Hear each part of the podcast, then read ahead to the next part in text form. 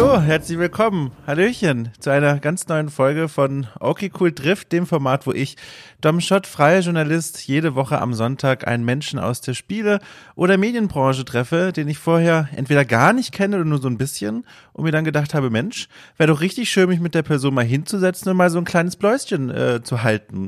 Und diese Woche ist die Wahl getroffen auf eine Person, die ich schon lange, lange im Blick hatte, aber die immer mir sehr fern war. Ich habe die nie persönlich kennengelernt, aber immer gedacht, Mensch, das wäre doch mal cool. Das würde mich sehr interessieren. Und diese Person ist Jörg Langer. Jörg Langer, die meisten von euch kennen ihn wahrscheinlich. Wenn nicht, hier ein kurzer Mini-Abriss-Skizze-Profil, was auch immer, wer dieser Mensch ist. Er ist seit Anfang der 1990er Jahre schon Spielejournalist, schreibt über Videospiele, damals bei der PC Players. Später hat er 97 die GameStar gegründet. Das ist ein Spielemagazin, das heute zu den größten Spielemagazinen Deutschlands gehört. Und dann 2005 hat er gesagt, so, ich mache das Ganze nochmal von vorne, um es mal kurz verkürzt zusammenzufassen. Und er hat nochmal ein neues Magazin gegründet, und zwar Gamers Global. Und dort ist er bis heute als Chefredakteur und eben als Gründer tätig. Und ich habe ihn mir eingeladen, um mit ihm mal zu sprechen. Allerdings nicht über diese ganzen biografischen Eckpunkte, die Menschen, die sich dafür interessieren, eh schon in- und auswendig kennen. Mich hat viel mehr interessiert, wie geht's eigentlich Jörg Langer heute? Was bewegt ihn gerade so? Was beschäftigt ihn gerade in seinem Alltag? Wie denkt er über die Herausforderungen, denen er sich mit Gamers Global eigentlich im Grunde jeden Tag stellen muss? Was ich damit meine, werde ich in der Folge erklären. Und dies und das, und daraus hat sich ein, finde ich, wunderbares Gespräch ergeben, das mich wirklich sehr gefreut hat, dass ich die Gelegenheit hatte, es zu führen. Ich war tatsächlich auch etwas aufgeregt. Wie gesagt, die Aufregung ist immer am größten bei den Menschen, die ich vorher noch gar nicht kannte und wo ich sehr gespannt war, wie sich dieses Gespräch dann entwickeln wird. Und ich muss sagen, es hat sich sehr gut entwickelt. Mir hat das gut gefallen. Es hat großen Spaß gemacht. Ja, damit sage ich ja eigentlich schon das Schlüsselwort Spaß. Genau das wünsche ich euch nämlich mit dieser Folge. Wenn ihr euch denkt, Mensch, das ist ja hier eine coole Sache, da ist dieser freie Journalist, der trifft jede Woche Menschen. Das möchte ich unterstützen, das könnt ihr tun. Es gibt eine Steady-Kampagne für OK COOL. Dort könnt ihr einen kleinen Groschen in den Hut werfen und dieses Projekt unterstützen. Und ganz nebenbei erhaltet ihr Zugriff auf ein Pile-of-Shame-Format, in dem ich jeden Monat ein Spiel nachhole, von dem die Welt behauptet, man sollte es mal nachholen. In der ersten Ausgabe war es Firewatch. Die nächste Ausgabe steht auch schon fest, will ich natürlich nicht verraten. Lohnt sich aber, ich freue mich sehr drauf. Ja, genau. Also, und auch wenn ihr sagt wollt, nö, der Thaler, der sitzt nicht so locker, das macht gar nichts. Hauptsache, ihr habt Spaß mit dieser Folge. Empfehlt das gerne weiter. Schmeißt Sternchen bei iTunes rein, wohin ihr wollt. Ich würde sagen, ich mache die Bühne frei und gebe sie mir direkt wieder, Vergangenheitsdom, wie er mit Jörg Langer über alles Mögliche gesprochen hat. Viel Spaß.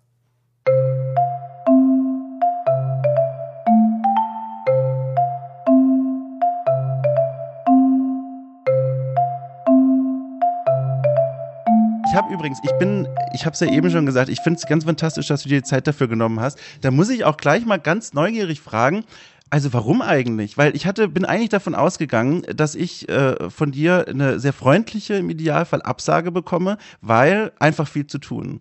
Du bist so in einer Reihe von Gästen bei mir, die ich sehr früh mir schon überlegt habe, die ich gerne mal besprechen möchte, aber noch nie persönlich kennengelernt habe. Und alle aus dieser Reihe haben mir bisher weder geantwortet, noch irgendwie eine Zusage signalisiert. Und du bist der erste Mensch aus dieser Reihe, von diesen sehr fernen Menschen von mir. Wie kommt das denn? Also ich muss mein Erstaunen direkt loswerden. Ja, ich bin vielleicht der Unwichtigste und die wollen dann ans Mikrofon, hallo, mich gibt's und so. Nö, du, also kein besonderer Grund. Also ich habe mich halt kurz informiert, was du eigentlich so machst, und das ist schön, und dann, es hat ja auch ein bisschen gedauert, bis dann wirklich der Termin geklappt hat jetzt, aber ja, das stimmt. Gottes Willen, also ich bin kein Mensch mit Allüren oder sowas und so schwer beschäftigt, mein Gott, dann gehe ich halt mal eine Stunde später nach Hause. Ich habe aber auch den Eindruck, dass dieser ganze Podcast-Kram in ein Mikrofon reinsprechen ohnehin was ist, was dir Spaß macht, oder? Also du machst es ja an vielen Stellen, an vielen Outlets, sage ich mal, und du wirkst nie gequält. Also du wirkst so, als würde dir das wirklich Spaß machen. Wirklich, selbst wenn ich mit Heinrich Lenhardt wöchentlich unseren Spieleveteranen-Podcast mache, da kann ich mich echt gut verstehen. Nein, also das hat sich auch so ein bisschen entwickelt. Also Podcasts haben wir wirklich sehr früh mit den Spieleveteranen angefangen. Es war eine Idee von Heinrich, und dann waren wir halt so eine Vierer-, später Fünfer-Truppe. Das ging doch einige Jahre. schon, bevor so Podcasten über Spiele richtig modern wurde. Es war allerdings überhaupt nicht so diszipliniert. Das heißt, man hat so angestrebt, einmal im Monat sich zu treffen. Und es konnte nochmal 6 Wochen Pause sein. Und mit Gamers Global haben wir dann sehr früh den Montagmorgen Podcast gemacht. Das ist einfach so eine Vorschau auf die Woche, war mal als so, ja, Programmvorschau von 15 Minuten geplant, wurde dann schnell, wie es halt so ist bei Podcasts, zu so einer 30 bis 40 Minuten Geschichte, aber dabei belassen wir es auch. Und dann haben wir irgendwann noch unseren Woschka gemacht, den Wochenschlusscast, wo wir so ein bisschen die Themen versuchen, der Woche Revue passieren zu lassen. Und nicht nur so eine reine Inhaltsangabe machen, sondern so ein bisschen, ja, was denken wir denn drüber oder gibt es neue Entwicklungen? Das klappt mal besser, klappt mal schlechter. Aber das ist im Prinzip alles. Also in einer normalen Woche komme ich auf 3 Podcasts, aber die sind nicht so unglaublich lang. Ich hab mal in einen der ältesten aus Interesse Spieleveteranen-Podcasts reingehört, die quasi noch am Netz sind. Und ich fand es war eine richtig schöne Reise in die Vergangenheit, in die Produktionsvergangenheit. Der Podcast von vor, weiß ich gar nicht, wann war die erste Folge oder wann ging es so los etwa? Oh, das müssten so vor 6, 7 Jahren gewesen sein. Ja. Das ist schon relativ lange her. Und nein, um Gottes Willen, die Zeit vergeht viel zu schnell. Nein, das ist ja ungefähr mit Gamers Global gestartet, kurz vor Gamers Global, dann müssen es über 11 Jahre jetzt sein. Ach du liebe Zeit. Ja. Ich habe verfehlt, mir die Zahl aufzuschreiben. Ich wusste nur, das ist sehr lange her. Also wir sind jetzt gerade bei 182, das kann ich dir sagen. Allerdings, früher war er halt sehr unregelmäßig und dass er jetzt einmal pro Woche kommt, also 4-mal im Monat, das ist erst seit so Jahresanfang ungefähr der Fall, also 2020. Worauf ich da hinaus wollte war, ich fand das so schön einfach, das ist gar nichts, was typisch bei euch war, sondern damals einfach, es hörte sich halt auch wirklich an, wie zu Beginn der Podcast-Welle. Ja. Da sitzen Leute in einem Raum und zufällig hat da jemand Mikro reingekugelt, das auch nur halb offen war und das war einfach so sympathisch zu hören und wenn man guckt, wie sich das heute entwickelt hat, man kann ja heute keinen neuen Podcast starten, wenn man nicht so ein Mindestmaß an Qualität mitbringt, weil das Publikum auch mittlerweile so viel gewohnt ist. Ja. Also gerade in Sachen Schnitt, also wir bei Gamers Global schneiden wir relativ zügig. Also das ist wirklich wir sehen das als Wegwerfprodukt. Also wir wollen da mit unserer Community sprechen sozusagen, Fragen beantworten und Vorschau geben oder auch was machen wir am Wochenende. Das ist alles nichts, wo wir wirklich Tage reinstecken. Also wenn wir eine Dreiviertelstunde aufnehmen, dann ist nach 1,5 Stunden der Podcast in der Regel geschnitten und kurz danach live. Aber beim Spieleveteranen-Podcast fließt da wirklich Arbeit rein. Also in die 1,5 Stunden Endprodukt, da ist im Prinzip immer ein Arbeitstag drin, plus das Aufnehmen natürlich. Und das meinst du wahrscheinlich, die Tonanpassungen, das allzu häufige Schniefen oder Luftholen oder sonstige unangenehmen Geräusche, die der Mensch ab 35 so von sich gibt beim Sprechen, die alle halt rausmachen und teilweise noch mit Einspielern und ein bisschen Musik und so weiter. Und prompt hast du da richtig Arbeit mit, ja. Aber wie du schon sagst, wenn man es nicht macht, dann wirkt man so wie die Spieleveteranen vor 10 Jahren. Und da waren wir eigentlich froh, wenn von 5 Leuten die knappe Mehrheit ein Mikro hatte, das irgendwie funktioniert hat. Gab es denn da jemals, also ich kann mir fast schon die Antwort vorstellen auf die Frage, ich muss aber trotzdem fragen, kam da nicht jemals von euch jemand irgendwie auf die Idee, wir könnten das ja eigentlich auch noch häufiger machen und vielleicht dann ein Spielemagazin zum Hören draus machen? Da kamen auch andere Leute auf die Idee, hier The Pod zum Beispiel, aber auch Stay Forever. Ihr wart ja natürlich noch viel früher dran, da war das noch ein Gedankengang, der sehr weit weg war. Aber stand das eigentlich mal im Raum? Weil ihr habt ja alle Leute zusammen, die unglaublich kompetent auf dem Gebiet sind und die gerne sprechen. Im Grunde ist ja dann schon mal alles da. So direkt gab es die Überlegung, nee, nein, weil das war immer etwas, was wir quasi als Feierabend-Zusatzdings gemacht haben und erst als quasi die alte Runde sich endgültig auflöste, es ging ja dann auch nach und nach einige, der Boris Schneider ging, der Anatol Locker hatte bald keine Zeit mehr danach und dann waren im Prinzip nur noch so Roland Außenrath, Heinrich Lenhardt und ich als regelmäßige über. Und dann standen wir auch kurz davor, das Ganze dicht zu machen. Und dann haben halt Heinrich und ich gesagt, komm, lass uns das ein bisschen, ja, professioneller oder ja, disziplinierter noch aufziehen. Und erst seitdem ist es im Prinzip mit einer wirklich festen Erscheinungsweise. Das war lange Zeit 2-mal pro Monat mit so einem Extracast ab und zu. Und wie gesagt, jetzt sind es 4. Und das andere ist, also ich kann da nicht für die anderen sprechen, Aber auch immer dran denken, außer Heinrich und mir und Roland ist aus dieser alten Runde eigentlich keiner mehr so hauptberuflich Spielejournalist. Gut, beim Winnie, der hat seinen eigenen kleinen Buchverlag, macht natürlich auch Spielethemen, aber ein Boris, ein Anatol, die sind da mittlerweile draußen. Und das hat sicherlich reingespielt. Aber für mich persönlich kann ich sagen, mir wäre das auch zu wenig. Also ich bin ein neugieriger Mensch, ich bin vielfältig interessiert, ich will schreiben, ich will Videos schneiden, ich will podcasten, ich will nicht den Papierkram machen, den ich leider Gottes immer machen muss, aber das gehört halt irgendwie dazu, wenn du halt das nicht ganz allein machst. Und insoweit, nee, stand das eigentlich nie zur Debatte, für mich zumindest. Ja, diese, ich sag mal, Mediendiversität, das ist auch was mir auch selber immer sehr wichtig war bei OK COOL, wo ich mir auch gedacht habe, Mensch, nur Podcast reicht mir nicht, deswegen Texte, die schreibe ich auch immer sehr, sehr gerne und mache ich jetzt auch schon seit einigen Jahren und das geht eigentlich nicht ohne. Aber du hast ein perfektes Stichwort mir geliefert zu etwas, was ich jetzt schon die ganze Zeit auf meinem Zettel hier stehen habe, überlegt habe, Mensch, wie kommen wir denn dahin, weil wir sind komplett anders eingestiegen, als ich es mir eigentlich in meiner Traumwelt vorgemalt habe, aber ist egal, weil jetzt kommen wir dahin. Ich wollte nämlich darauf hinaus, wie ich eigentlich über dich gestolpert bin. Denn man sollte ja meinen, Jörg Langer, den kennt man, der hat schon eine lange Karriere hinter sich in der Welt der Spiele, war in vielen Positionen unterwegs, die sehr gut sichtbar waren, den kennt man. Aber ich kenne dich von einem Ort, glaube ich, bei denen ich ein bisschen zu der Minderheit gehöre, und zwar von einem ganz bestimmten Text. Ich muss es mal dramatisch kurz aufbauen, nicht, dass ich das jetzt hier unterverkaufe. Es war nämlich so, 2014 bin ich in die Spiele-Journalismuswelt gekommen, mit meiner ersten Festanstellung als Redakteur. Und dann saß ich da an meinem Schreibtisch und meine neuen Kolleginnen und Kollegen, die schoben mir nach der zweiten Stunde oder so einen Link zu einer Kolumne, die frisch erschienen war, und sagten, Mensch, guck mal, liest dir das mal durch, das ist richtig hart, was da geschrieben wird, die knallt richtig rein, wenn du das durchliest, da fliegen dir die Ohren raus, du musst kurz aufstehen und frische Luft schnappen, so. Und dann klickte ich das an und dann war das eine neue Ausgabe deiner Kolumne von Langer Lästert bei Gamers Global mit dem Titel Indie-Kuschler. Vielleicht kannst du dich noch dran erinnern.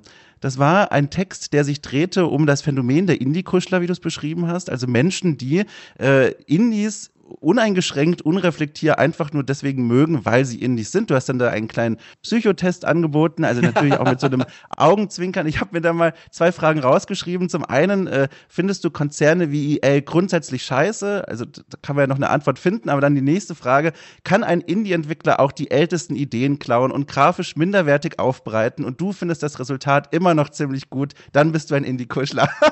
Und ich mir schon dachte, holla die Waldfee. Also keine Ahnung, wer das ist, Jörg Langer, nie gehört, obwohl ich auch schon zu diesen Menschen gehöre, die als Teenager schon Spielzeitschriften gelesen habe. Wer ist das denn? Und dann habe ich das mal so nachverfolgt und so bin ich überhaupt auf dich aufmerksam geworden als Person. Dann habe ich ja noch Glück gehabt mit der Kolumne. Ich habe da einige bösere geschrieben. Die war ja noch ganz gutwillig, wenn ich mich richtig entsinne. Ja, das Langer Lästert war eine schöne Kolumnenserie, wo ich mir auch so ein bisschen den Frust über die Intoleranz letzten Endes von sogenannten Spiele-Elite-Fans immer wieder von der Seele geschrieben habe. Aber das ist dann irgendwann zu einem Ende gekommen, weil ich mich da dann irgendwann wiederholt habe. Dann war es nicht mehr spannend für mich. Aber es ist schön. Ach, ich habe es mittlerweile auf der eigenen Webseite gefunden. Da gab es auch eine Audiospur. Wahrscheinlich warst du zu faul zum Lesen, hast dir es vorlesen lassen. Nee, ja, guck mal hier, so schlecht kennst du mich nämlich. Pass mal auf, ich habe nämlich den Text gelesen und mir gedacht, so Mensch, und dann wird auch noch eine Audiospur angeboten in einer Welt, lange bevor ich das Wort Podcast überhaupt kannte, dachte mir, da hörst du mal rein, um direkt mal auch eine Stimme mit dieser Schriftsprache zu verbinden, und so war das nämlich. Aber das ist nämlich sehr gut, dass du sagst, weil ich habe dann nämlich mal heute in der Vorbereitung auf das Gespräch dann nochmal nachgeguckt und gesehen, dass dann, wie du es ja auch selber schon gesagt hast, diese Kolumne dann so allmählich ausgelaufen ist. Also dieser Indie-Kuschler-Text, der war von 2014, der heute aktuellste Text, der ist vom 13.10.2019, da hast du über Seehofer geschrieben, wie er da seine seltsamen Aussagen über Gamer losgeworden ist. Und davor, also vor dieser 13.10.2019 Kolumne, hast du am 5.11.2017 über Lootboxen geschrieben. Und du hast ja eben schon gesagt, so ein Grund dafür scheint zu sein, dass du dich so gefühlt hast, würdest du dich wiederholen. Was ich mir von der Außenperspektive gedacht habe, war, na vielleicht hat er auch einfach so ein bisschen, also wenn man es böse sagen möchte, und ich hoffe, du verzeihst mir das, so diesen heiligen Zorn verloren. So dieses so, ich setze mich da jetzt hin, ich sehe ein Problem, das zumindest für mich existiert, vielleicht auch für viele andere Menschen, und da schreibe ich jetzt mal eine richtig harte Kolumne drüber. Ist das auch ein Teil des Grunds, dass das irgendwie verloren gegangen ist oder du das abgelegt hast? Also verloren gegangen, glaube ich nicht. Ich kann mich schon noch sehr über Dinge aufregen, aber das ist, glaube ich, schon eine ganz gute Analyse und sollte dir eigentlich den Weg weisen in deine nächste Karriere der Psychoanalyse. Ich habe irgendwann auch für mich gesagt, nee, komm, also, weil es ging da auch oft um, ich muss ein bisschen ausholen. Ja, also gerne. Gamers Global ist gestartet 2009 mit der Prämisse, dass jedermann dort kommentieren und mitmachen kann. Und allein kommentieren ist schon damals total ungewöhnlich gewesen, weil normalerweise musst du dich in einem Forum anmelden, wenn du was schreiben willst. Und das hat dazu geführt, dass wir teils sehr lebhafte Diskussionen hatten und das auch bei so bestimmten an Brennpunkten, nennen wir sie mal, wir finden Dark Souls nicht gut oder, also nicht richtig gut, oder wir finden Alien Isolation nicht richtig gut, wo es dann schon ein bisschen eingeschlagen hat, so in Sachen, dass halt dann aus dem anonymen Internet die Leute zu uns kamen und ihre vielleicht nicht immer ganz netten Kommentare hinterlassen haben. Und das habe ich dann teilweise in diesen Langer Lästerts aufgegriffen. Und das war nicht das Einzige, was ich ja gemacht habe. Ich habe auch über, keine Ahnung, teilweise über Firmen gelästert, aber ich habe eigentlich mehr über bestimmte Usergruppen gelästert. Und ich kann dir sagen, ich habe da nichts von meiner Angriffslust verloren, weil ich nichts schlimmer finde als Fanboys, die quasi nur die eigene Meinung und die eigene Begeisterung kennen und wer auf sachliche oder auch emotionale andere Szenarien auch nur hinzuweisen droht, der wird halt untergebuttert. Und das kann ich echt nicht, diese Intoleranz und dieses Dumme daran. Und das hat halt immer wieder so die Kolumnen befüllt und teilweise ging es auch wirklich nicht sehr nett her und wurde dann auch persönlich in meine Richtung teilweise. Und das habe ich da auch so ein bisschen katharsisch verarbeitet. Und da habe ich dann irgendwann gesagt, ich habe keine Lust mehr drauf. Und mittlerweile, das ist so seit 3-4 Jahren, glaube ich schon, kannst du auch auf Gamers Global nicht mehr einfach so kommentieren. Also du kannst kommentieren, wenn du dich anmeldest natürlich, du kannst auch kommentieren, wenn du so ein Captcha hinter dir lässt. Aber du kannst nicht wie früher einfach schreiben und das erscheint sofort. Das musst du mal vorstellen auch. Also bei uns konnte irgendein Mensch, der seines Lebens nicht sehr glücklich war, nachts um 3 Beleidigungen schreiben. Und wir hatten natürlich dann Wortfilter und alles, was so mit Jörg, Körpergrößen und so weiter zu tun hatte, war dann schon mal erstmal in der Moderation. Aber das war natürlich auch ein Spaß für diese Leute, da dann durchzukommen. Und auf dieses ganze Thema hatte ich irgendwann keine Lust mehr. Und da gehörte irgendwie dann auch die Langer Lästert-Kolumne dazu. Ich kann das sehr gut nachvollziehen, die Reaktion dann darauf. Aber trotzdem muss ich nochmal fragen, fühlt sich das dann nicht schon so an, als würde man da auch wirklich was aufgeben? Weil, also ich komme auf diese Frage, weil ich sehe da bei mir selber so eine gewisse Parallele. Ich habe, was so diesen roten Faden ein bisschen fortführt, nach diesem Job, den ich da hatte, als ich da auf dieses Langer Lästert gestoßen bin, habe ich mit 2 Freunden und einer Freundin, die Ray Grimm übrigens, die heute auch bei der GamePro noch die Chefredakteurin ist, die haben ein neues Spielemagazin aufgezogen, Games Pilot hieß das, und da wurde ich dann kurz nach Launch dazugezogen.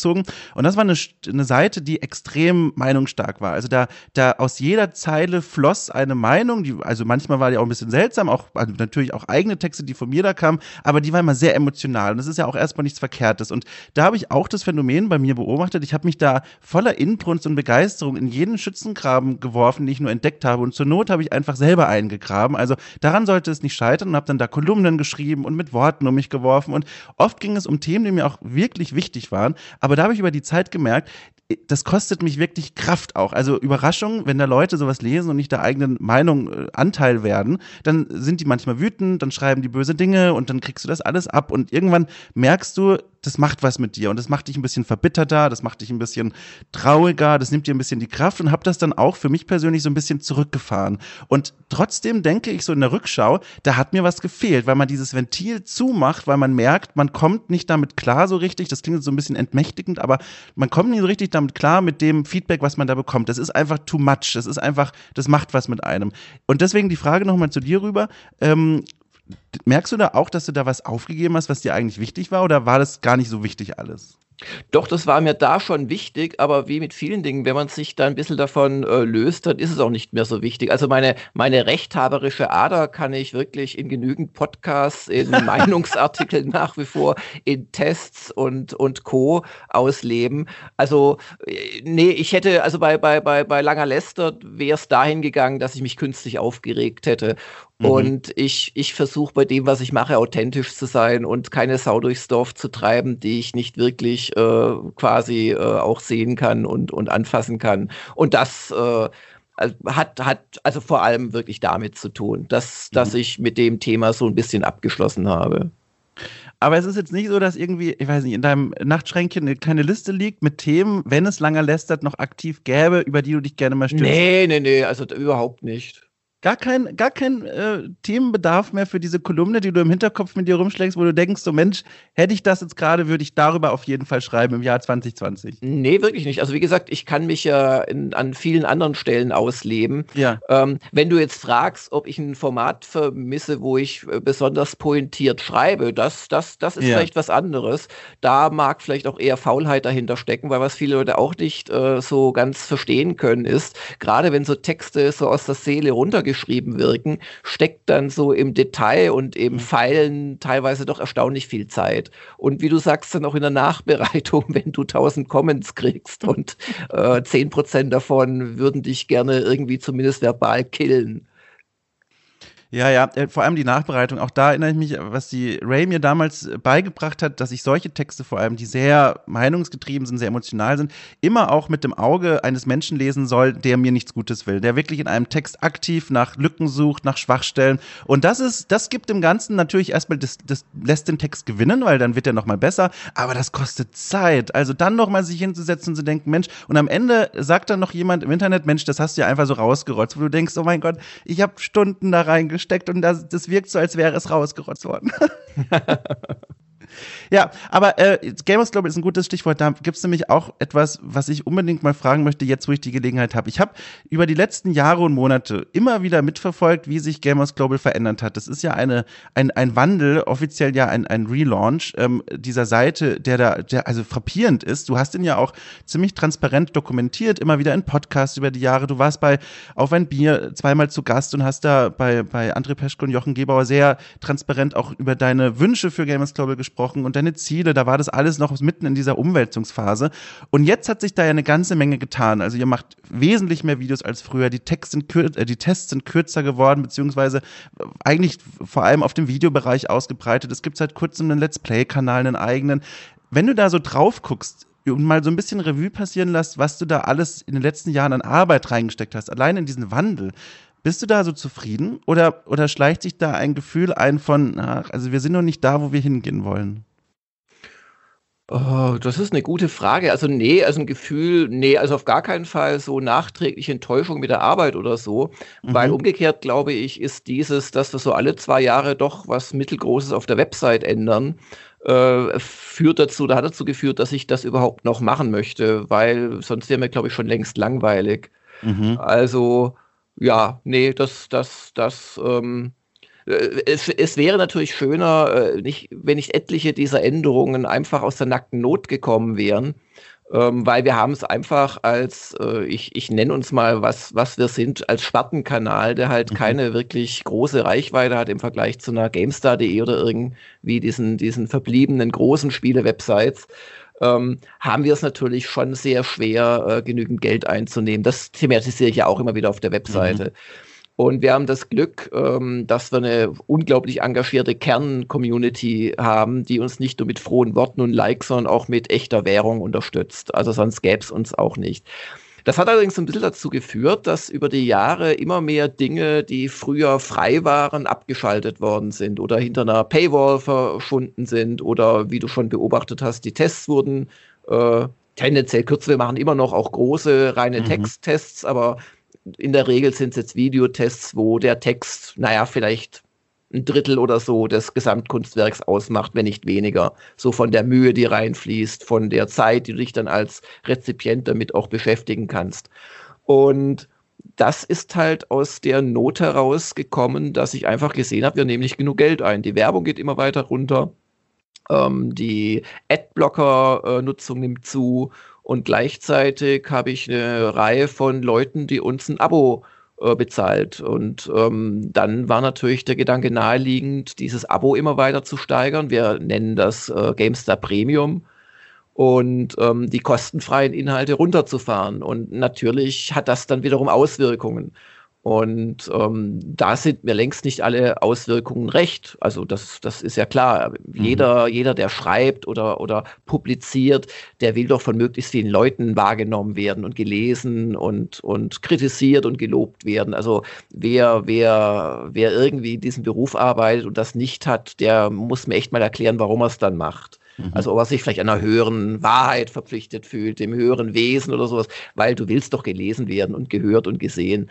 Und also das ist eine negative Entwicklung und da wollen wir es auch ein bisschen wieder gegensteuern, um nichts, ja, letztlich zu einem Gamers Global Elite Club zu werden, wo man gar nichts mehr von sieht. Und das ist eine Entwicklung, die ich nicht so toll finde, die ich aber nicht wirklich freiwillig gemacht habe, weil die Alternative wäre, glaube ich, gewesen, dass wir schon vor Jahren hätten aufhören müssen. Also das ist sowieso, ich bin da, also ich kann es gar nicht anders sagen, ich bin da echt erstaunt und auch gewissermaßen beeindruckt zu sehen, dass es immer noch Gamers Global gibt, weil wenn man diese ganzen Podcasts auch noch vor einigen Jahren mitverfolgt, wo du auch mal über Interna gesprochen hast, über Zahlen, die erreicht werden müssen, über Anzeigen, die wegfallen, man hörte es dir auch damals, finde ich, sehr an, dass es einfach, klar, eine super Belastung war und dass du da nicht irgendwann mal aufgestanden bist und gesagt hast, nee, ich fahre heute nicht ins Büro, ich nehme das Ding vom Netz, ich habe keinen Bock mehr. Das, also um es mal ganz flach zu sagen, ich finde das wirklich beeindruckend einfach. Ja, aber dafür gibt mir es viel zu viel Spaß. Also ja. A, sehe ich mich da durchaus in der Verantwortung den Mitarbeitern und auch der Community gegenüber. Darfst nicht vergessen, dass Gamers Global ja von ganz vielen Leuten aus der Community mitgestaltet worden ist. Also mit aktiver Arbeit, mit ihren Comments, mit Ideen. Und irgendwie fände ich das ohne einen wirklich guten Grund, das dicht zu machen, empfände ich eigentlich als Verrat irgendwie. Also könnte ich mir gar nicht vorstellen. Und das macht mir persönlich immer noch viel mehr Spaß, als dass es mich frustet. Also, ja. Also, ja, ich will da jetzt nicht so draufhauen, aber das sind alle so Dinge, die mir da in den Kopf kommen und dass ich unbedingt mal nachhaken muss, wenn wir gerade bei dem Thema Frust und Motivation sind. Da bei euch entstehen Formate immer wieder und auch Videos vor allem gerade in letzter Zeit, da merkt man, da ist Aufwand drin, da steht ein Konzept dahinter, da wurde viel reingebuttert. Jetzt ganz kürzlich die Doku von dir zur GDC, die aufwendig gemacht wurde, wo du viele Gespräche geführt hast mit Entwicklerinnen und Entwicklern. Die ganzen Japan-Sachen, in der Vergangenheit gab es eine Doku über euren Büroalltag. All diese Dinge und auch dieses Format Hauptmenü, in dem ihr mehrere Formate ja eigentlich zu einem ultimativen Superformat kombiniert habt, von Tests zu Videokolumnen, zu allem möglichen, zu News. Und wenn man dann merkt, all das kommt nicht so an, wie man sich das erhofft hat, auch da muss ich mich wieder fragen, sitzt man dann nicht vor dem PC und denkt sich, warum mache ich das eigentlich noch? Weil all diese Dinge, oder korrigiere mich, wenn ich da falsch liege, die blieben ja hinter den Erwartungen eigentlich zurück. Die haben nicht diesen Impact erreicht, den man sich da versprochen hat. Ja und nein. Also bei Hauptmenü, da stimme ich dir zu. Ich glaube, da war aber das Problem, so eine Art Spieleshow kannst du im Prinzip nur machen, wenn die Leute dich schon als Spieleshow wahrnehmen, so Richtung Game One oder so, und die Bekanntheit schon haben und dann ist man bereit, sich das anzugucken. Ich glaube, wenn da jemand, der jetzt auch nicht so bekannt ist als Gamers Global, jetzt ein neues Format macht, das bemerken die meisten gar nicht. Und dann will man sich das angucken, dann ist es auch schlecht zu bewerben, in Anführungszeichen. Also wie findest du auf YouTube ein Video, in dem es über 5 ganz verschiedene Spiele geht und noch einen mehr oder weniger lustigen gespielten Video-Gag am Ende und noch irgendeine Kolumne? Das kriegst du schlichtweg nicht, in Anführungszeichen, vermarktet. Und insoweit, also überhaupt Hauptmenü bin ich schon sehr enttäuscht, weil ich fand das überwiegend echt gut, was wir da gemacht haben. Aber der Aufwand war dafür viel zu groß. Die Japan-Dokus, die du erwähnst, waren ein voller Erfolg. Also du darfst nicht vergessen, dass wir solche Sachen crowdfunden. Ja. Und mit den letzten Japan-Dokus, das war eine Serie von dann 16 Dokus, die haben viel Arbeit gemacht, die haben aber auch über 30.000 € reingebracht. Also das sind Summen, die für uns als kleine Webseite durchaus im Jahr auftauchen. und die einem sehr fehlen, wenn man sie in einem Corona-Jahr zum Beispiel nicht erzielen kann. Und also Japan-Dokus sind klasse, die GDC-Doku ist es so ein Sonderfall, da habe ich wirklich, die haben auch erstmal ihr Geld theoretisch reingebracht, ich glaube, da stehen wir jetzt so bei 11.000 Euro oder so, das heißt so die technischen Kosten, Reisekosten und so, das ist alles drin, aber nicht die immense Arbeitszeit, die ich da persönlich reingesteckt habe, also die hat mir quasi keiner bezahlt und dann bin ich natürlich extrem enttäuscht, wenn Das ist ja nicht über die GDC, das ist über die Geschichte der GDC. Ich bin da in San Francisco, in San Jose, in Oregon rumgetigert. Ich habe da wirklich mit einigen Ikonen der Spieleentwicklerszene gesprochen und ich glaube auch sinnvoll gesprochen. Und ich finde auch, dass die Doku wirklich einen ganz guten Lauf hat, weil sie so auf so einen Mitten-Highlight hinläuft, wo sich der Gründer der GDC, der Chris Crawford, wirklich auch so Seelen entblößt, wo man eben wirklich ganz tief auf die Seele gucken kann. Und dann geht es weiter mit Business as usual, weil die Messe oder die Konferenz ging ja weiter als weltgrößte Entwicklermesse im Spielebereich und wurde dann erst richtig groß. Und dann sieht man auch noch die heutigen Entwickler, die ganz begeistert sind und das ganz toll finden und so weiter. Also ich bin da wirklich stolz drauf. Ich habe da auch viel gelernt. Ich bin ja jetzt kein gelernter Cutter oder Videomacher, habe auch viele Fehler gemacht und wenn ich dereinst mal wieder nach Japan kann, wird das Wissen natürlich gleich wieder angewandt für die nächsten Dokus und insoweit finde ich das auf der professionellen Ebene für mich wirklich bereichernd, gerade diese GDC-Doku, die es übrigens kostenlos zu gucken gibt. Vielleicht willst du ja nett sein und auf die deutsche Version linken oder so. Das ist natürlich schon vorbereitet, na klar.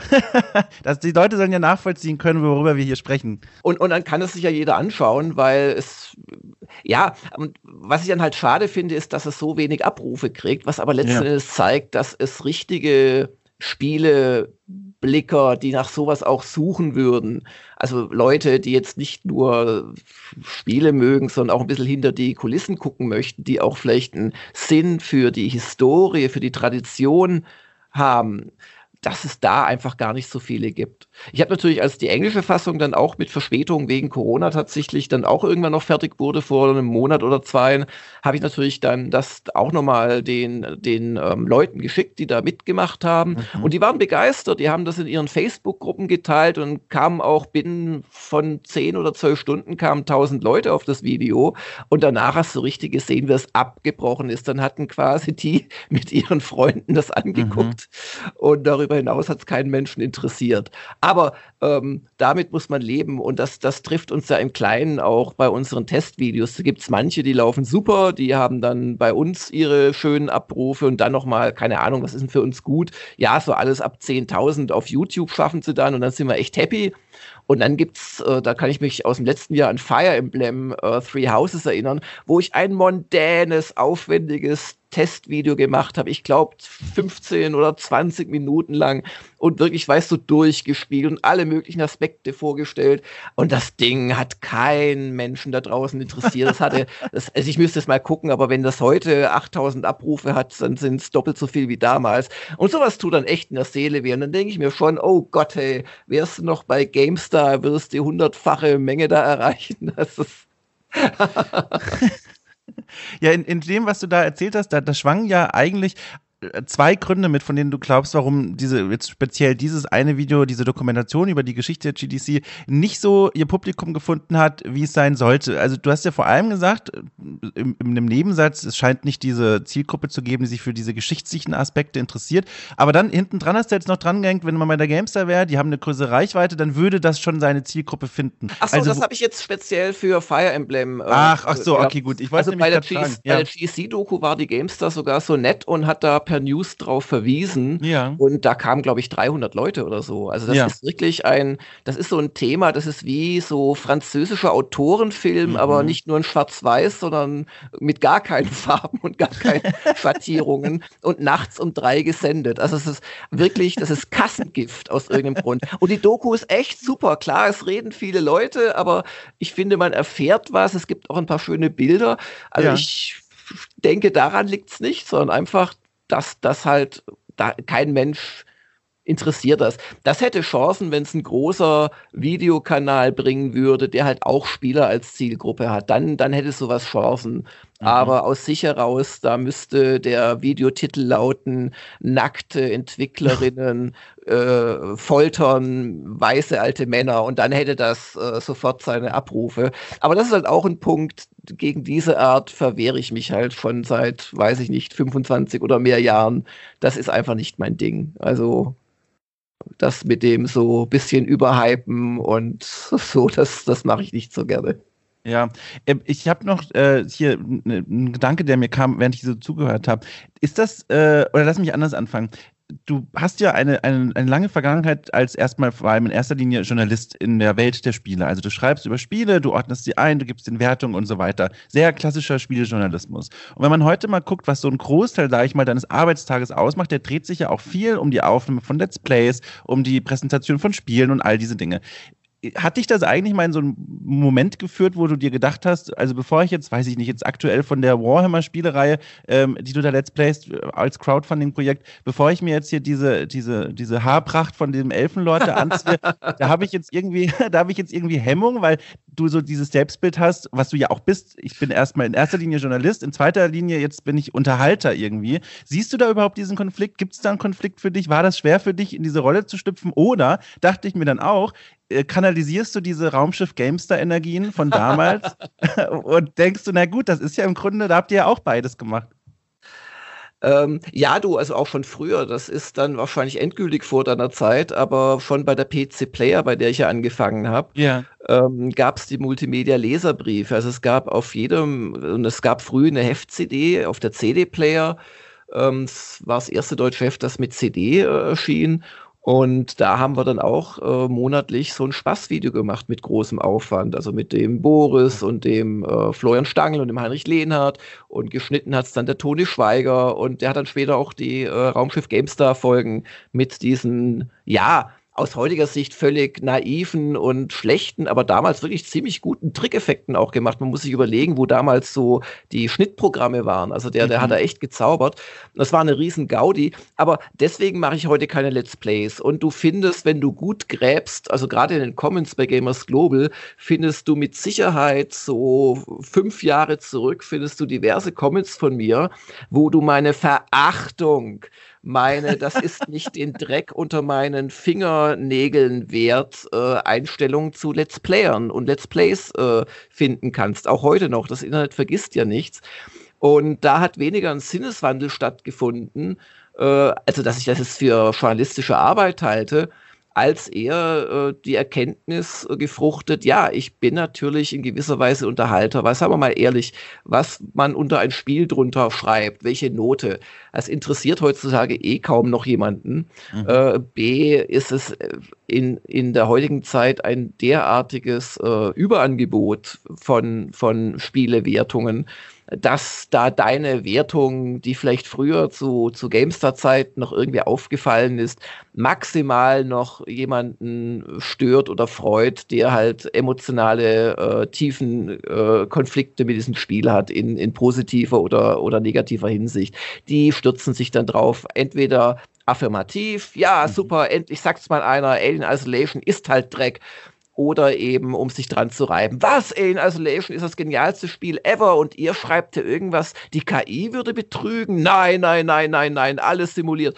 Und das kannst du aber auch ohne Wertung machen. Also das ist so die eine Erkenntnis gewesen, dass dieses beinharte Testen eigentlich gar nicht mehr gewünscht ist und man da sich auch keine Meriten mit mehr verdienen kann. Und zum anderen habe ich gemerkt, ich kann damit für Gamers Global Geld verdienen, weil ich mache ja viele Sachen wirklich gegen Geld, um hier den Laden am Laufen zu halten. Und mein erstes Let's Play, das war zu Yakuza gewesen. Ich weiß gar nicht, ich glaube, da habe ich kein Geld verlangt, einfach weil da hatte ich Lust drauf, das hat irgendwie gepasst. Das war Yakuza 4, glaube ich, damals noch auf der PS3. Und dann habe ich aber irgendwie gemerkt, lass uns doch mal versuchen, das gegen Geld anzubieten. Und seitdem machen wir Let's Plays gegen Bezahlung und sind da auch sehr transparent und machen das auch so, dass es auch dann Sinn macht, wenn es dann irgendwann ausläuft, weil nichts ist blöder als ein mitten irgendwie abbrechendes Teil. Das macht ja keinem Spaß. Und ehrlich gesagt, also mir macht das mittlerweile auch Spaß. Also wie gesagt, vor 5 Jahren war ich da noch absolut dagegen eingestellt. Und heute sehe ich es als eine valide Geldverdienmöglichkeit. Aber ich sehe es nicht als Spielejournalismus, das muss man dazu sagen. Also das ist was anderes. Müsstest du dann auf dein Karteikärtchen schreiben, Let's Player, Jörg Langer, auf dein Visitenkärtchen? Oder ist das jetzt das fände ich dann doch ein bisschen unter meiner Würde. Ich habe allerdings so Visitenkarten, da steht Videographer drauf. Ach, also ein anderes Wort dafür gefunden. Aber ist es wirklich so eine große Antipathie gegen Let's Play als Medium? Also jetzt mal ehrlich, also hört ja jetzt niemand zu. Es ist ja jetzt unter uns. Ich würde das wirklich gerne mal hören. Also ich meine, wer weiß, was da jetzt für Gründe dahinter stecken. Nee, da hat also tatsächlich ein Erkenntnisgewinn stattgefunden bei mir. Was ich nach wie vor nicht mag, ist dieses Geschäftsmodell von Let's Playern, die halt letzten Endes da auch andere Produkte ihren Leuten unterjubeln oder auch Let's Plays machen, weil sie dafür bezahlt werden. Aber wenn sie das aufdecken, dann sollen sie es tun, dann ist es okay. Und dann bleiben sie auch in ihrer Welt integer.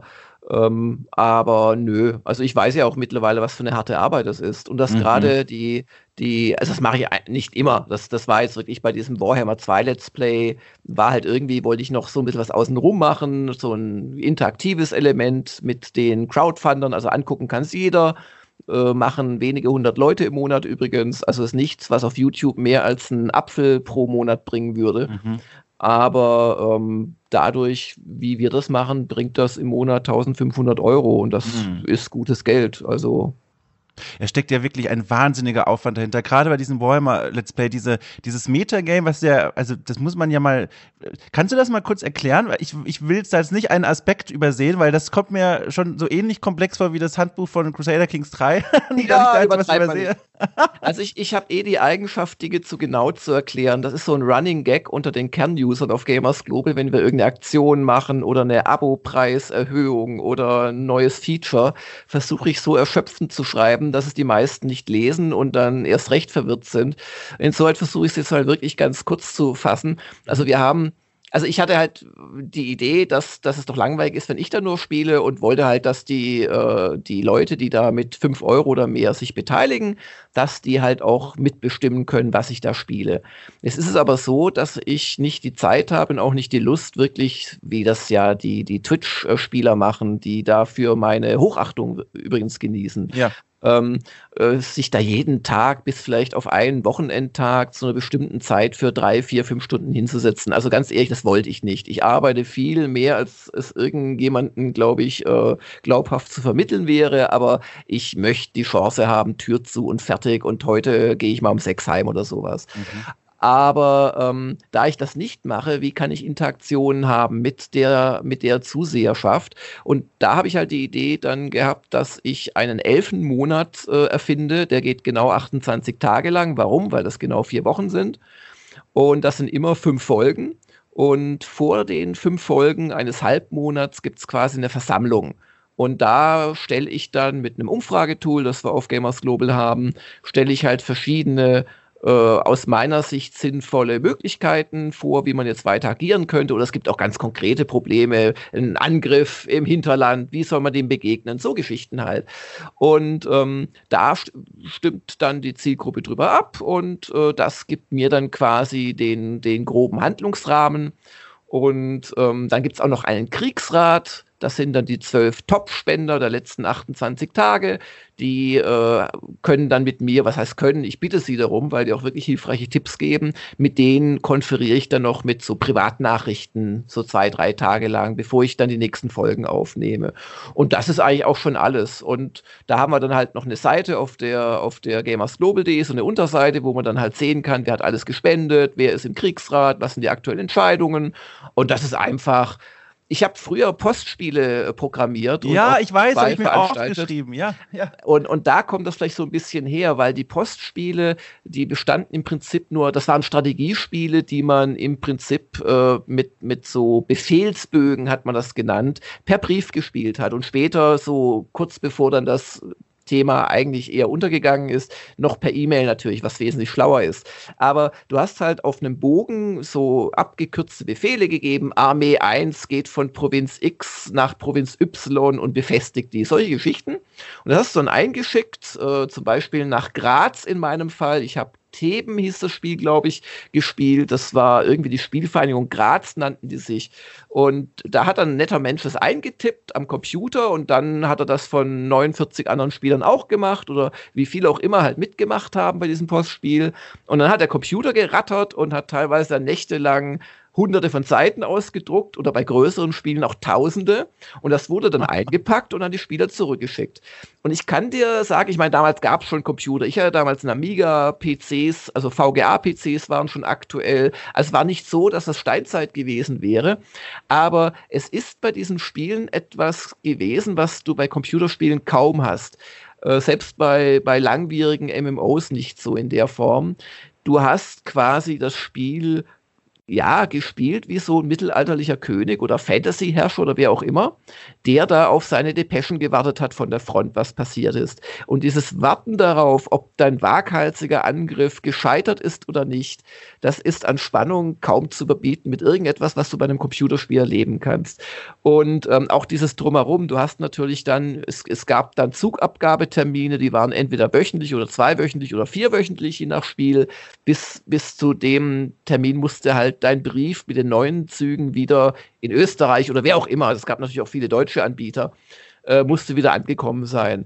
Und diese Zeit hast du natürlich genutzt, um Diplomatie zu betreiben. Zuerst hast du Zettel beigelegt, die wurden dann weitergeleitet an die Spieler und dann hast du dich natürlich relativ schnell dann per, ja, E-Mail gab es eigentlich noch nicht, aber halt per Telefon ausgetauscht und dann hast du Pläne geschmiedet, wie das mächtige Titan mit dem wie hieß denn Martin Deppes Reich, weil den habe ich über ein Postspiel kennengelernt, meinen späteren Stellvertreter bei Gamers Global, macht jetzt sehr viel auch für die GameStar noch, und hast mit ihm telefoniert und Pläne geschmiedet, wie machen wir diesen Grobian da fertig, der da einfach Schwächere überfällt und so weiter. Und das ist, glaube ich, so ein bisschen da noch Pate gestanden, dass ich halt versucht habe, neben meinem Vorspielen und mal lustig und in Character und mal auch grantig und so ein Scheißspiel, diese blöden Entwickler haben den Fehler immer noch nicht beseitigt nach 5 Jahren. Kommentierung halt auch noch ein bisschen was stattfinden zu lassen in den Köpfen der interessierten Spender. Das war eigentlich so der Antrieb. Ich habe mir das hier tatsächlich aufgeschrieben, diese Geschichte mit den Postspielen. Die hast du mal erzählt in einem der Gespräche mit den Kollegen von The Pod. Und das habe ich damals mir schon gemerkt, weil ich diese Vorstellung so fantastisch finde. Und jetzt wollte ich kunstvoll diesen Kreis nämlich schließen. Das tut mir so leid. Ach komm, das gebe ich gerne her. Das ist gar nicht schlimm. Aber ich kann das so ein bisschen sogar nachvollziehen. Also das klingt jetzt wie ein Witz, aber ich meine das ernst. Also sowieso vom Zuhören diese Spannung, die bei der Wartezeit entsteht. Ich habe das im Kleinen für mich auch gehabt. Und ich meine das wirklich ernst. Ich habe eine ganze Weile Total War Warhammer 2 nicht auf der SSD gespielt. Und ab einem gewissen Zeitpunkt, die Rundenzeit, bis wirklich die KI diese 100, weiß ich nicht, wie viele Fraktionen das sind, gezogen haben und du dann siehst, ob jetzt sich alles so ergeben hat, wie du es gehofft hast, ob sich die KI so bewegt, wie du es gehofft hast einfach. Das ist so, glaube ich, auf so einem ganz komisch vergleichbaren Level. Deswegen kann ich da nur begeistert mit dem Kopf nicken und mir denken, Mensch, so ein Postspiel hätte ich auch mal gerne gespielt. Ist das denn eigentlich, gibt's das heute noch? Nee, das macht gar keiner mehr, oder? Also es ist völlig Relikt. Es wird mich wundern, wenn das nicht immer noch so ein paar Die-Hard-Fans spielen würden, halt heutzutage per E-Mail oder per Serverzugabgabe. Aber da hat halt wirklich, ja, letzten Endes, das, was man da machen will, geht natürlich über Netzwerk sehr viel besser. Damals gab's halt im Prinzip noch kein Internet. Damals gab's DFÜ und das war teuer. Und also ich möchte es um Gottes Willen da nichts zu Tode singen, was es vielleicht noch quicklebendig gibt. Ich meine, das Postspiel-Hobby war nie ein großes. Ich denke, das waren so 10.000 Leute im deutschsprachigen Raum, die das betrieben haben. Aber es würde mich wundern, wenn es das noch als überregionales Hobby gäbe. Ja. Also wenn da draußen jemand zuhört, die Gelegenheit muss ich einfach nutzen und sowas spielt, bitte melden. Ich würde gerne mal einen Einblick bekommen und Jörg ja vielleicht auch, wie das heute noch aussieht. Ob das wirklich noch Leute machen, wäre ja schon sehr faszinierend, finde ich. Zu diesen Metagames, kannst du dir vorstellen, das in Zukunft auch bei anderen Spielen zu machen? Weil, wenn ich so drauf gucke, denke ich mir, du hast jetzt so ein bisschen erklärt, wie das funktioniert, aber für mich sieht das nach wie vor nach unheimlich viel Arbeit aus, nach Organisation, nach Gespräch, nach Diskussion, nach Arbeitsstunden einfach, extrem vielen. Kommt das nochmal? Ist das was, worauf sich die Leute nochmal freuen können? Ja, also ich denke schon bei einem großen Let's Play, wo man auch das Gefühl hat, es geht nicht nur 10 oder 20 Folgen, auf jeden Fall schon. Weil letzten Endes ist es ja auch ein Trick, um die Leute, die das gut finden, immer mal wieder was nachwerfen zu lassen. Mhm. Also das ist das klare buchhalterische Kalkül dahinter. Meine Erfahrung bei Gamers Global ist, dass es immer sehr viele gibt, die einfach gar nichts zahlen. Dann gibt es bei uns viele, die zahlen so ein bisschen was, einfach weil sie es toll finden, uns unterstützen wollen. Und dann gibt es ein paar wenige, die es wirklich dann letzten Endes über die Zeit tragen und so richtig stemmen. Mhm. Und das war bei den Japan-Dokus so, beim Crowdfunding, das war bei der GDC-Doku so, das ist auch bei den Let's Plays so.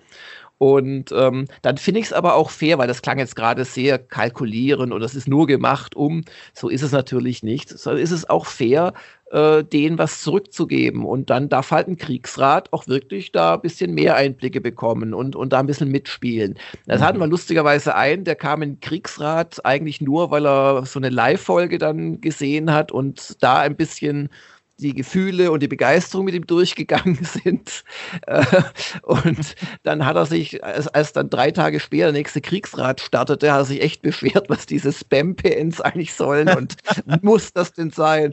Und da hat er sich auch schon vorher, das ist übrigens ein ganz wichtiger User von uns, aber der ich kann ihn auch nennen, ich glaube, da hat er kein Problem mit, das ist der Klaus. Und der hat ja auch schon Probleme damit, dass ich mich da verkleide, das findet er irgendwie affig und Und ich muss sagen, mein Learning ist eher nie wieder Perücke und Lederpanzer. Am Anfang habe ich mir auch noch für die ersten Folgen, hatte ich mir auch noch so Elfenohren aus dem einschlägigen Faschingshandel auf die Ohren geklebt. Aber ich kann das sagen, bis die mal kleben, musst du so viel Hautkleber draufschmieren, dass du danach so 1,5 Tage brauchst, trotz mehrmals Schrubben, bis das wieder vollständig weg ist. Also du pulst da nur noch an deinen Ohren rum, weil du immer noch diese blöde zweite Hautschicht drauf hast. Das habe ich dann irgendwann wegrationalisiert und nur noch bei dieser Live-Folge habe ich sie, glaube ich, angehabt. Und die Perücke macht auch keinen Spaß. Und im Sommer, dieser Lederpanzer. Also gerne mal wieder irgendwas, wo ich nur ein lustiges T-Shirt anziehen muss. Aber das mit den Verkleidungen werden wir uns in Zukunft etwas besser überlegen. Ja, schön. Dann einfach geschickt das nächste Spiel wählen, wo irgendwie aus der Spielwelt heraus sich ergibt, so sommerlich angekleidet zu sein. Ich habe hier, du hast ja was Spannendes gesagt, wo ich auch wieder Parallelen zu meinem Arbeitsleben gerade sehe, und zwar die wenigen wichtigen User, die so viel Geld ausgeben bzw. investieren in euch. Und das ist ja auch was du auch immer wieder transparent erzählst, auch schon seit Jahren in den Podcasts, immer mal wieder, wenn das Thema ist, hast du das gesagt, da gibt es so diese, ich sage einfach mal Power-User, die wirklich viel Geld investieren und auch wirklich ganz stark involviert sind in Gamers Global und in das, was da passiert. Jetzt gucke ich mal zu mir in mein Arbeitsleben und dann erinnere ich mich dran, einer der wichtigsten und ersten Hinweise, der mir gegeben wurde, als ich mich selbstständig gemacht habe, war, es ist immer besser, was ja auch irgendwie logisch ist, viele Auftraggeber zu haben, die so ein bisschen Geld geben, als wenige Auftraggeber, die ganz viel Geld geben, weil es ist ja natürlich klar, wenn einer von denen wegfällt, dann tut das richtig weh. Das ist natürlich jetzt nichts, was du jetzt zum allerersten Mal hörst und denkst, Mensch, das ist ja eine Erkenntnis, die hatte ich selbst noch nicht, aber ist das dann nicht eine extreme Unsicherheit, die man dann einfach nicht los wird, weil eigentlich diese Let's Plays ja gut laufen, aber man hat ja immer im Hinterkopf, nehme ich dann an, Mensch, da müssen nur ein paar Leute jetzt sagen, das finde ich plötzlich doch doof und die Unterstützung einstellen und dann hat man ein Problem. Ja, aber ich finde jetzt unser System eher eigentlich das Positivbeispiel für dieses verschiedene Brötchengeber zu haben, weil in Wahrheit ist es ja so, wir haben nicht nur die User, wir haben ja auch nach wie vor, auch wenn es jetzt echt kaum noch was ausmacht, die Anzeigen, aber immerhin theoretisch. Mhm. Wobei wir mittlerweile auch so Sponsorings machen und jetzt haben wir machen für Nintendo monatlich eine eShop-Highlights-Folge, die auf ihrem Switch-News-Kanal bringen. Das ist einfach eine Auftragsarbeit, aber letzten Endes ist es natürlich, ja, im weitesten Sinne auch Werbung oder ist eher Auftragsarbeit. Und das haben wir, dann machen wir die deutsche Retro-Gamer Das heißt also, wir stehen schon auf verschiedenen Füßen, also selbst unsere tolle Community mit all dem Crowdfunding und den Abo-Einnahmen würde uns nicht so ernähren, dass wir hier mit 3 Festangestellten in einem Büro sitzen können und spannende Sachen machen, weil das ist halt schon auch so eine Geschichte. Ich habe schon nach wie vor einen großen Anspruch an das, was wir tun. Da muss die Technik dafür auch da sein. Also diese Japan-Dokus zum Beispiel sind in 4K gedreht. Ich kann jedem, der das nicht irgendwie erwähnenswert findet, nur mal raten, 11 Stunden 4K-Material allein in seinen Rechner einzulesen oder eine halbstündige Folge rauszurendern, und er wird erstaunt sein, und selbst wer einen guten Rechner hat oder was es an Datenmengen benötigt und an Konzepten, diese Daten zu backuppen, während man in Japan unterwegs ist. Und da fließt viel Aufwand rein. Und das ist halt gleichzeitig, was dem dagegen steht. Aber das ist dann wiederum, und das schließt dann so dieses Hamsterrad, in dem wir uns bei Gamers Global befinden. Das gutieren dann allerdings natürlich auch wieder unsere Fans. Die bemerken das. Die merken, dass da sich halt nicht nur einer irgendwie da mit dem Smartphone auf die GDC stellt und wackelig irgendwelche Leute befragt, sondern dass da einer mit Plan eine komplette Woche die ganze Zeit dreht und sich was überlegt hat und das dann auch mit viel Aufwand nachbearbeitet. Jetzt wäre es natürlich schön, das würden noch mehr erkennen, aber die Chance dazu besteht ja immer. Ja. Also soweit würde ich das gar nicht so sagen. Im Gegenteil, ich würde sogar sagen, wenn ich jetzt nur Podcasts machen würde, zum Beispiel auf Patreon, wie es ja einige sehr erfolgreiche Podcasts machen, du hast beide, glaube ich, schon genannt. Ja. Und es gibt ja noch ein paar andere. Die Spieleveteranen gehören ja vielleicht gerade noch zum Kreis der Erfolgreichen dazu, aber obwohl wir die ganz nachweislich Ältesten sind und wir haben auch als erstes mit Patreon angefangen, aber eher so als Trinkgeld-Sache halt, sind wir da eher am unteren Ende. Aber wenn ich mir jetzt überlege, ich würde die Spieleveteranen machen, nicht nur einmal in der Woche, was ich schon ziemlich viel finde übrigens, sondern 3-mal in der Woche oder 4-mal in der Woche, nichts anderes mehr.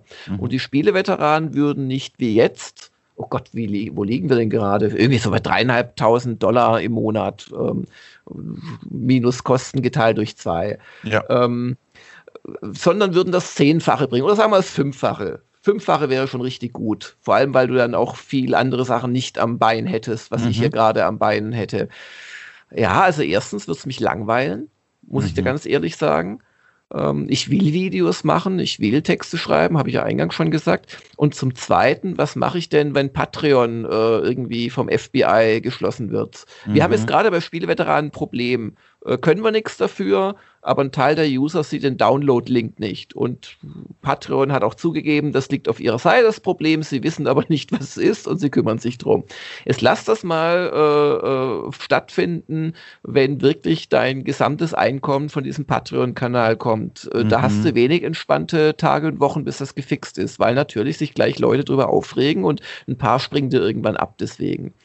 Und insoweit fühle ich mich eigentlich wohler, zum Teil von der Industrie Geld zu bekommen, zum Teil von regelmäßigen Usern und dann eben auch, das sehe ich schon noch als was Drittes, durch die Crowdfundings, also wirklich zweckbestimmte Geschichten. Und viertens halt noch die Auftragsarbeiten, also Werbung und Auftragsarbeiten letzten Endes. Ja. Wenn wir biegen jetzt so gefühlt auf die Zielgeraden des Gesprächs ein. Ich habe zwar hier noch 1, 2 andere Fragezeichen mir aufgeschrieben, aber es passt gerade so gut, eine andere Frage zu stellen. Die opfer ich jetzt einfach mal, die übrig geblieben sind. Wer weiß, vielleicht hören wir uns ja nochmal. Aber es passt gerade so schön, weil es so eine kleine Ausblicksfrage ist, die mich auch persönlich sehr interessiert. Und zwar, da muss ich jetzt kurz einen halben Zentimeter ausholen. Ich habe vor einigen Folgen hier bei OK COOL trifft den Writing Bull zu Gast gehabt. Also Daniel.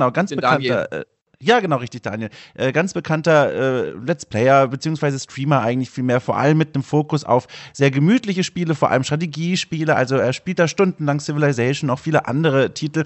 Und das war ein super interessantes Gespräch. Da ging auch viel um so Selbstwahrnehmung als Streamer versus Journalist, weil er hat ja diesen journalistischen Hintergrund. Aber er hat was gesagt, was ganz anderes, worauf ich hinaus möchte. Er hat nämlich gesagt, es war ein sehr interessanter Punkt, er ist ja jetzt auch eher bei den älteren Eisen unterwegs, würde er sich selbst einordnen. Das heißt, er ist schon ein etwas älterer Jahrgang. und er ist richtig froh, dass er eben schon etwas älter ist und jetzt nicht mehr, nachdem er seine tolle Nische da gefunden hat auf Twitch, noch sich jetzt jahrzehntelang Gedanken machen muss, wie er das irgendwie am Leben hält, wie er das weiter ausbaut, wie er damit taktiert und plant, dass er quasi ein gutes Leben damit leben kann. Dadurch, dass er einfach schon älter ist, hat er quasi die Rente im Blick und da ist er sehr froh drüber. Und das fand ich, das war wirklich eine super spannende Perspektive. Ich habe das so noch nie gesehen. Also klar, ich bin jetzt auch ein bisschen jünger, 31, ganz frisch, aber das ist natürlich nochmal eine andere Geschichte, aber trotzdem spannender Gedankengang und den wollte ich mal gern dir zuwerfen und mal fragen, ob du, also auch irgendwie schon mal in so eine Richtung gedacht hast. Hast du dir schon mal gedacht, Mensch, zum Glück fange ich gerade nicht frisch an und muss jetzt schauen, wie ich das alles hinkriege, sondern ich bin da, wo ich gerade bin? Nee, eigentlich gar nicht.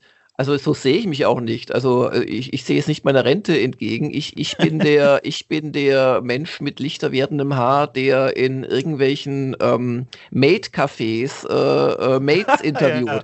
Und das finde ich alles toll und spannend und ich glaube, ich werde noch doch einige verschiedene Sachen machen. Also gerade die Dokus machen mir so viel Spaß da und jetzt halt natürlich auch mit dieser Scheiß-Pandemie. Mhm. Und also da möchte ich noch viel machen. Ich möchte so ehrlich sein und sagen, also die Spiele als Thema sind natürlich immer wieder neu. Jetzt freut man sich auf eine PS5 und ich freue mich wirklich auf Cyberpunk 2077, obwohl es natürlich kein größeres Hype-Spiel gibt seit Jahren. Aber da kann ich mich noch so richtig drauf freuen, aber vieles lässt mich auch kalt, das sage ich ehrlich. Also ich mag dann eher so ein bisschen abgedrehte Sachen privat. Also ich hatte gerade, hab ich so ein langes Hassliebe-Testvideo zu Battle Brothers auch veröffentlicht. Ja. Und auch wirklich Hass, weil es könnte schon auch noch mehr Liebe sich verdienen, aber es ist schon toll. Und Hassliebe eben. Und mir wird es zwar nicht langweilig, aber ich habe nicht mehr wie zu GameStar-Zeiten, also ja, jetzt weißt du so dieses, ja, wir müssen jedes Spiel testen und es wird um einzelne Prozentpunkte gekämpft. Und ich muss auch ehrlicherweise zugeben, ich habe auch längst nicht mehr so einen guten Marktüberblick wie damals. Also ich möchte behaupten, als GameStar-Chefredakteur, da wusste ich, was rauskommt und von wem und kannte den Pressesprecher und oft auch noch irgendwie jemanden beim eigentlichen Programmierteam und hatte das alles so im Blick und konnte damit jonglieren. Das habe ich längst nicht mehr. Also zum einen, weil natürlich das ganze Thema so viel breiter noch geworden ist, aber ehrlicherweise auch, weil mich ganze Marktsegmente überhaupt nicht interessieren. Also E-Sports, wenn es den morgen nicht mehr gäbe, würde ich es nicht merken. Oder diese ganzen Online-Geschichten, die lassen mich ganz überwiegend kalt. Also da bin ich wesentlich detachter, aber das ist doch auch schön, wenn man die Sachen immer noch testen kann, die einem Spaß machen. Und den Rest, dafür hab ich ein paar Mitarbeiter und Autoren, die das sehr gerne machen. Also das, aber ja, gleichzeitig Nische gefunden. Ich meine, gibt mir das die Möglichkeit, A, zu dreimonatlichen Nostalgie-Flashes mit der Retro-Gamer. Die mache ich unheimlich gern. Das ist ja für mich doppelte Nostalgie. Zum einen ist es für mich immer wieder so eine Zeitmaschine zurück in die Printzeit, weil es ist ja Print.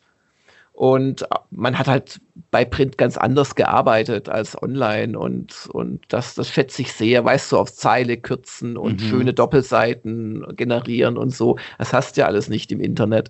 Oder Fehler, Gott, was wir an Fehlern haben. Ganz ehrlich, ich hätte mich als befugter bei Gamers Global, ich hätte mich schon längst rausgeschmissen als Chefredakteur, weil ich derart schlecht redigierte Texte erscheinen lasse. Aber so ist es halt. Wir haben keinen Textchef. Wir haben nicht die Zeit, alles noch doppelt nochmal mit 4 Augen gegenzulesen. Dann helfen uns halt die User und nach ein paar Stunden nach Veröffentlichung sind unsere Texte weitgehend fehlerfrei. Kann ich mit leben, weißt du? Aber bei Retro-Gamer ist es halt anders und da tun dann Fehler, die trotzdem durchrutschen, auch wirklich immer noch weh, weil du kannst halt nicht mehr korrigieren. Und also das ist eine schöne Sache. Ja, und diese Doku-Geschichte ist natürlich auch etwas, das kann ich jetzt machen, weil ja irgendwie, ja, weil es unsere User oder ein Teil unserer User interessiert und da bin ich schon dankbar für, weil es ist eine ganz andere Art zu arbeiten. Und da kommen auch schöne Sachen bei raus. Ich habe ja so ein bisschen Japan-Fable und kann den dadurch ausleben. Also, nö, ich bin froh und dankbar, das machen zu können, was ich mache. Und ich glaube, ich werde auch noch andere Sachen machen in meinem Leben. Also ich bin 48, da ist schon noch ein bisschen hin zur Rente. Und insgesamt sehe ich das gar nicht so. Schön, das ist so ein richtig schöner, positiver Wohlfühlausblick auf die Zukunft. Ich würde vorschlagen, lassen wir jetzt einfach so stehen. Das ist so ein schöner Schlusspunkt für das Gespräch. Genau, in 10 Jahren kannst du mir dann, wenn ich nur noch Livestreams mache, und wirklich, das ist überhaupt kein Dissen Richtung den Twitchern, also die bewundere ich für ihre letzten Endes Standkraft, also das ist echt nicht leicht zu wuppen, und aber ich sehe es halt anders. Ja, also ich glaube, das ist auch da draußen so angekommen, sonst hätte ich mich da selbst auch schon längst die entgegengeworfen, weil ich habe das auch selber gemerkt, also kann man total vernachlässigen, ab und zu livestream ich auch mal für meine 20 Zuschauer oder was, aber allein das ist so eine Arbeit, die einen auf so vielen Ebenen was abverlangt, was man da erzählen muss. Man kann ja nicht einfach nur da in einem Stuhl rumsitzen, als wäre man alleine, sondern man muss ja auch was erzählen, man muss unterhalten in einer gewissen Weise. Wenn man dann eben noch überlegt, ich möchte auch informieren, dann recherchiert man vielleicht sogar vorher noch was zu dem Spiel oder man geht auf die Leute ein. Das ist ein richtig harter Job, und wenn ich mir dann angucke, dass da Leute 4 Stunden Streams am Stück machen, also da verliere ich ja schon die Haare nur beim drüber nachdenken. Das ist wirklich, also nochmal an der Stelle, weiß ich nicht, kleiner Applaus für die Leute, die das regelmäßig stemmen. Es ist toll. So, jetzt sind wir sicher gegangen, dass die Leute nicht auch meinen Mail-Eingang dann fluten werden und sagen werden, Mensch, wieso habt ihr denn über uns geredet? Nee, ich glaube, das kam klar rüber. Okay. Ja, du, ja, dann danke ich dir. Also schön, auch mal bei dir auftreten zu dürfen. Vielleicht dürfen wir dich ja auch mal begrüßen bei unserem zum Beispiel Montagmorgen Podcast. Da ist der Zeitaufwand auch ganz, ganz gering. So 30 Minuten maximal. Würde mich freuen, und oder wir sehen uns mal wieder. Ja, also sehr gerne. Du weißt, wie du mich erreichen kannst. Schick mir die Einladung rüber, und vielleicht knobel ich mir hier irgendwann so ein OK COOL trifft nochmal Format aus, wo ich dann Leute nach einer gewissen Zeit nochmal einlade, so mit einem Rückbezug auf die alten Themen. Und dann vielleicht hören wir uns auch da einfach wieder. Also die Möglichkeiten sind vielfältig. Würde mich freuen. Schön. Gut, dann nochmal vielen herzlichen Dank und dann bis bald, wo auch immer, wann auch immer. Dom, bis dann. Tschüss.